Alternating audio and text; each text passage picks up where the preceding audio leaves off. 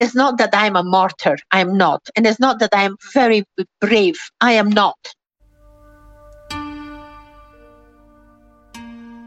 For Afghans who are watching a closing window of evacuations, they're facing this impossible choice about whether to try and leave or whether to stay.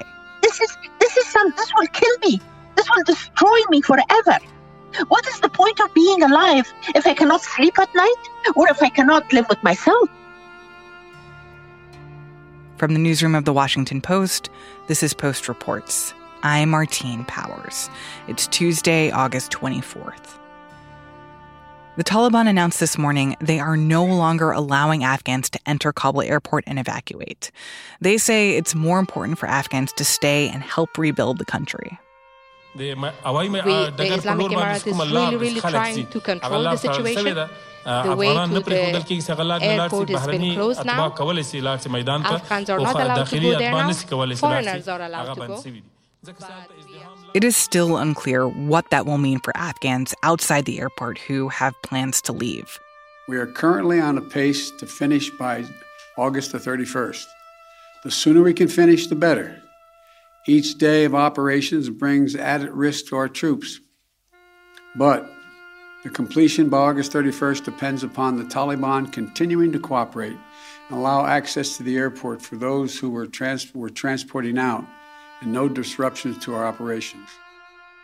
The White House said today that they are seeking to stick to the August thirty-first deadline to withdraw, though Biden has asked the Pentagon to come up with a contingency plan if the evacuations aren't finished by the deadline. Later in the show, we're talking about the efforts to get people out of Afghanistan, including sending in a top U S spy. But we also wanted to talk to someone who is choosing to stay in Afghanistan, despite the danger.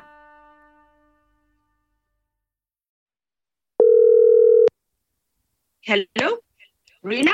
Hi, Mahbouba? This is Rina. Yes. Hi, how are you? I'm fine. How are you? I'm good. I'm good. Thank you so much for taking this call. Um, do you mind if I record this conversation? Oh, please record it. No, I don't mind. Okay, great.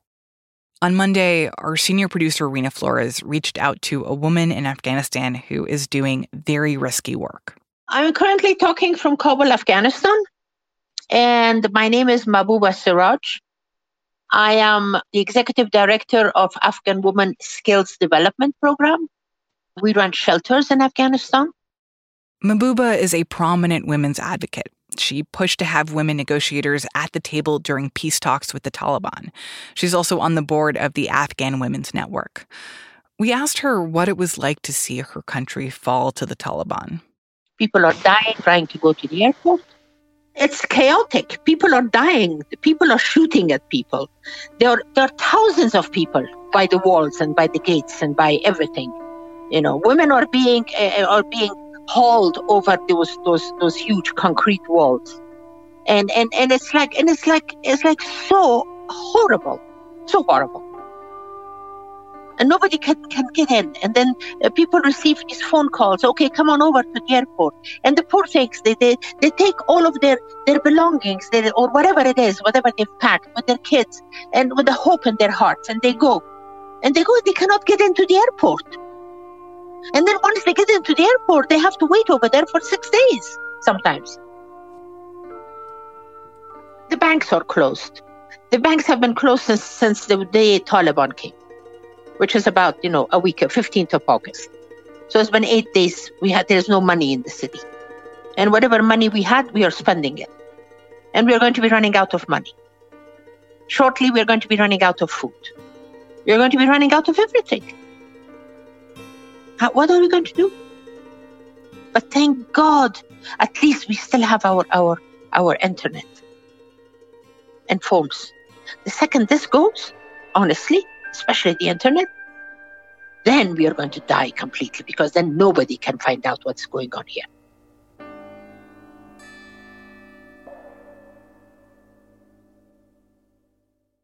Can I ask you, you know, you've been a women's rights activist for, for a long time now, and you have seen, I'm sure you've seen the promises from the Taliban that they are going to be different now for, for women and for girls. And I I wonder, what do you what do you think about that? What do you make of that? I, I cannot say anything. First of all, I don't believe a word of just words. Words to me don't mean anything, but that's not only coming from Taliban. Words don't mean anything to me coming from anybody. And as far as the trust to the Taliban or anything, it doesn't exist, because the Taliban have given have given their their you know uh, the, the, the, they are tested already, and they failed. They failed big time. So people of Afghanistan don't trust them anymore. Are you trying to to leave? Are you trying to evacuate? No. No, I don't. I'm not trying to evacuate, and I'm not trying to leave. Um, I am staying here. Can you tell me why? Uh, to tell you why? Well, you know, I uh, I would like to stay in Afghanistan. Actually, I'm a, I'm an Afghan American. I do have my American passport in my pocket. I don't want to go back to the United States. I want to stay here, and I want to see what I can do with the people of this country. You know, that United States, you know, messed it up so big time, and the world messed it up. So if, if everybody leaves, then what's going to happen to Afghanistan? Right now, there's a void of power. There is a void of everything. We don't have any people to do the jobs, to work, nothing. It, it, that's what's happening right now. So so what are we going to do? What is going to be happening? I don't know. But I'm not going to run, not at all. And I haven't done anything wrong for the Taliban to come and kill me. Besides, I'm seventy-three years old. If they want to come and kill me, hey, let them come and kill me. I've promised my sister that if I see my life in absolute, absolute danger, I promised her that I will get out. But if I don't, I've asked her, I said, sis, please, please pray for me and let me do this. Let me do this. Let me see if I can be, if I can be the voice of a few, a few women around me. What am I supposed to do, Lena, with the girls that I have in, in my shelter? That, that they don't have anybody in, in Afghanistan to help them. I can't get them all out. I can't. I'm trying to, to get as much as, as many of them as possible. I can't get all of them out. So what am I supposed to do? Close the door and say, thank you. Well, all of these years, it was very good to know you. I mean, I mean, we had the shelters. The world promised you all of these things. But now, no, I'm sorry. We cannot do anything. Is that what I'm supposed, supposed to say? Is that is that what the world wants me to say? I cannot.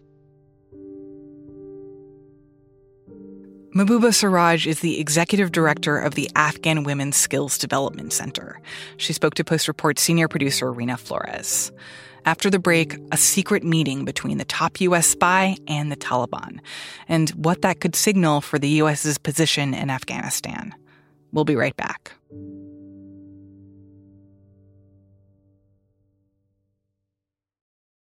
Hey, this is Christina Quinn.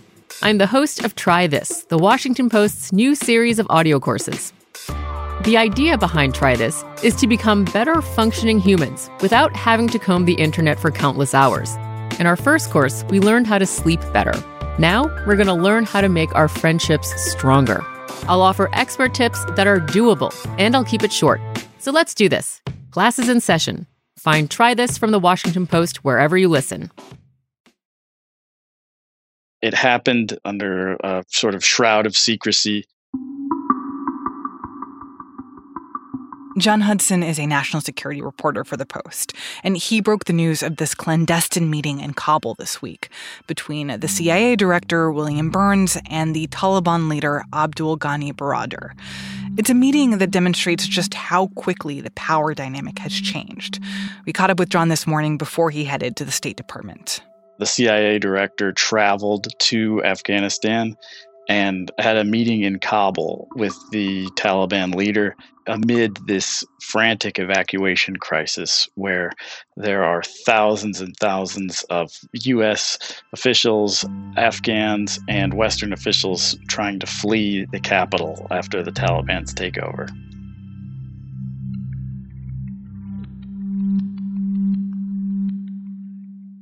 Do we know what they talked about in this meeting? So the C I A declined to comment on this meeting, as they do with all of the director's foreign travel.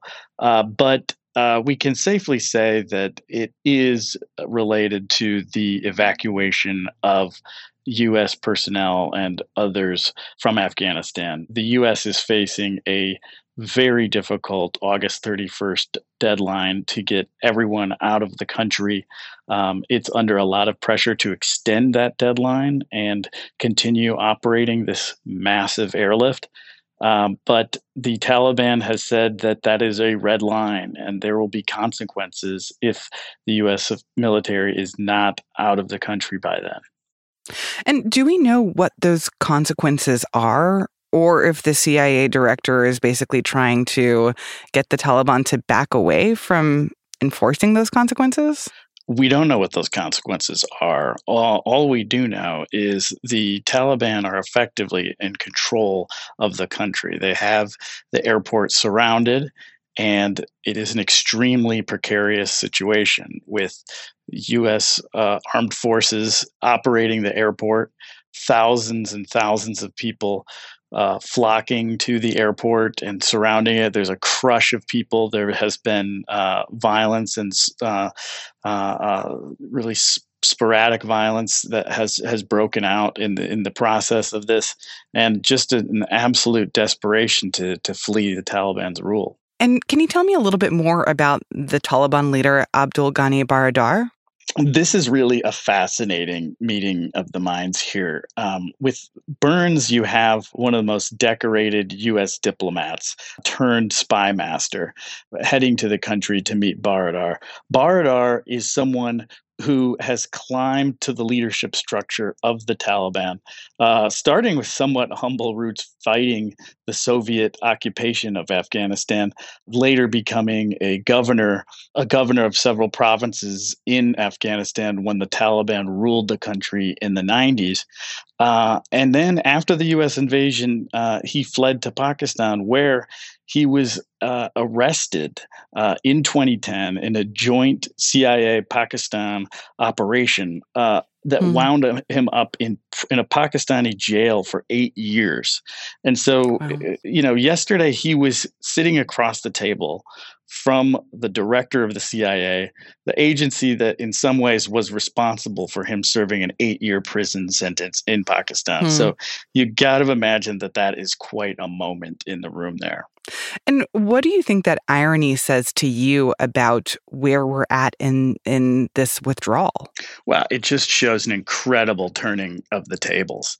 You know, the United States, after nine eleven, came into Afghanistan very quickly, ousted the Taliban, and there were a number of opportunities to negotiate a deal over twenty years of war, uh, but it never happened. The fighting continued, and it continued uh, as the Taliban made more and more advances over twenty years, over trillions spent, uh, over thousands of American lives lost, and it ended in a Taliban takeover of the entire country, not through negotiation, uh, not through a political settlement that could see the U S keeping some of its progress in place, uh, a total Taliban victory that gives them a maximum amount of leverage. So it, it, it's an incredible amount of, of irony for a man who is personally humbled by the C I A mm. after this joint arrest.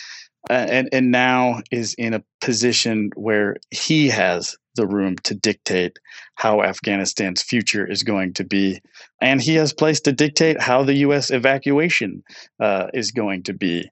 I, I, I doubt that the irony was lost on, on him or Director Burns when they met yesterday. That's so interesting. So tell me a little bit more about what kind of pressure Biden is under right now, both from the Taliban, but also from our allies. The pressure is huge. This is a massive logistical feat. There's thousands of troops in the Kabul airport, so they have to start getting going at, at this moment. Outside of pressure from the Pentagon, the White House is also under pressure from our Western allies who have worked and served with us in Afghanistan for years. They need to get their people out. They need to get their Afghan helpers out as well. And so there have been a number of meetings. There was a NATO meeting on Friday where this topic of extending the do- deadline dominated the discussions. Uh, there was also, you know, there's also this G seven meeting where that's going to come up as well. Really, the clock is ticking, and it's really unclear how this standoff is going to resolve itself. And in terms of the G seven meeting, what will the G seven want from the U S, and what can the G seven do to help with the evacuation? Well, there's a huge international effort happening right now involving G seven members, involving the U S. Uh, essentially, uh, the United States is trying to rush people out of Afghanistan. They're not completing all the screening processes that it takes for someone to come back into the United States. They're dropping people off at military bases, at way stations uh, around the world uh, where they can be processed uh, fully and then come to the United States afterwards. So there's a, a huge roster of countries uh, willing to help out the United States process the these um, these Afghan helpers, and in some cases, you know, uh, uh, serve as a way station for U S personnel before they move on to the final destination back in the United States. So in these discussions with the G seven and with other countries that are allies of the U S, what is at stake here for the U S's reputation and legacy? Well, um, you know, the Biden administration came into office as the competent in- administration, or at least that's how they've been depicting themselves uh, in in wake of these so many unforced errors of the Trump years. Uh, now, no one has looked at the way that this war wound down as a paragon of competence.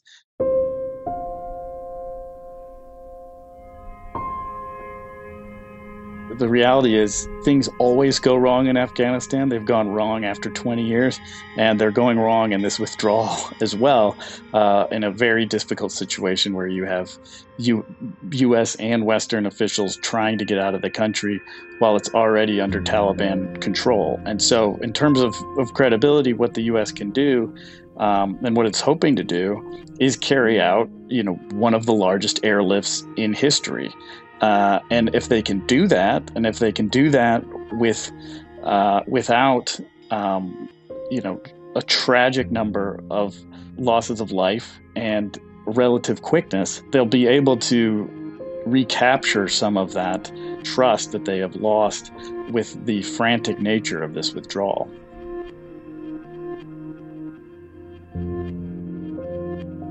John Hudson is a national security reporter for The Post. That's it for Post Reports. Thanks for listening. Today's show was mixed by Lena Mohammed and produced by Rina Flores. You can learn more about the stories in today's show at post reports dot com and join the conversation online using the hashtag Post Reports. I'm Martine Powers. We'll be back tomorrow with more stories from The Washington Post.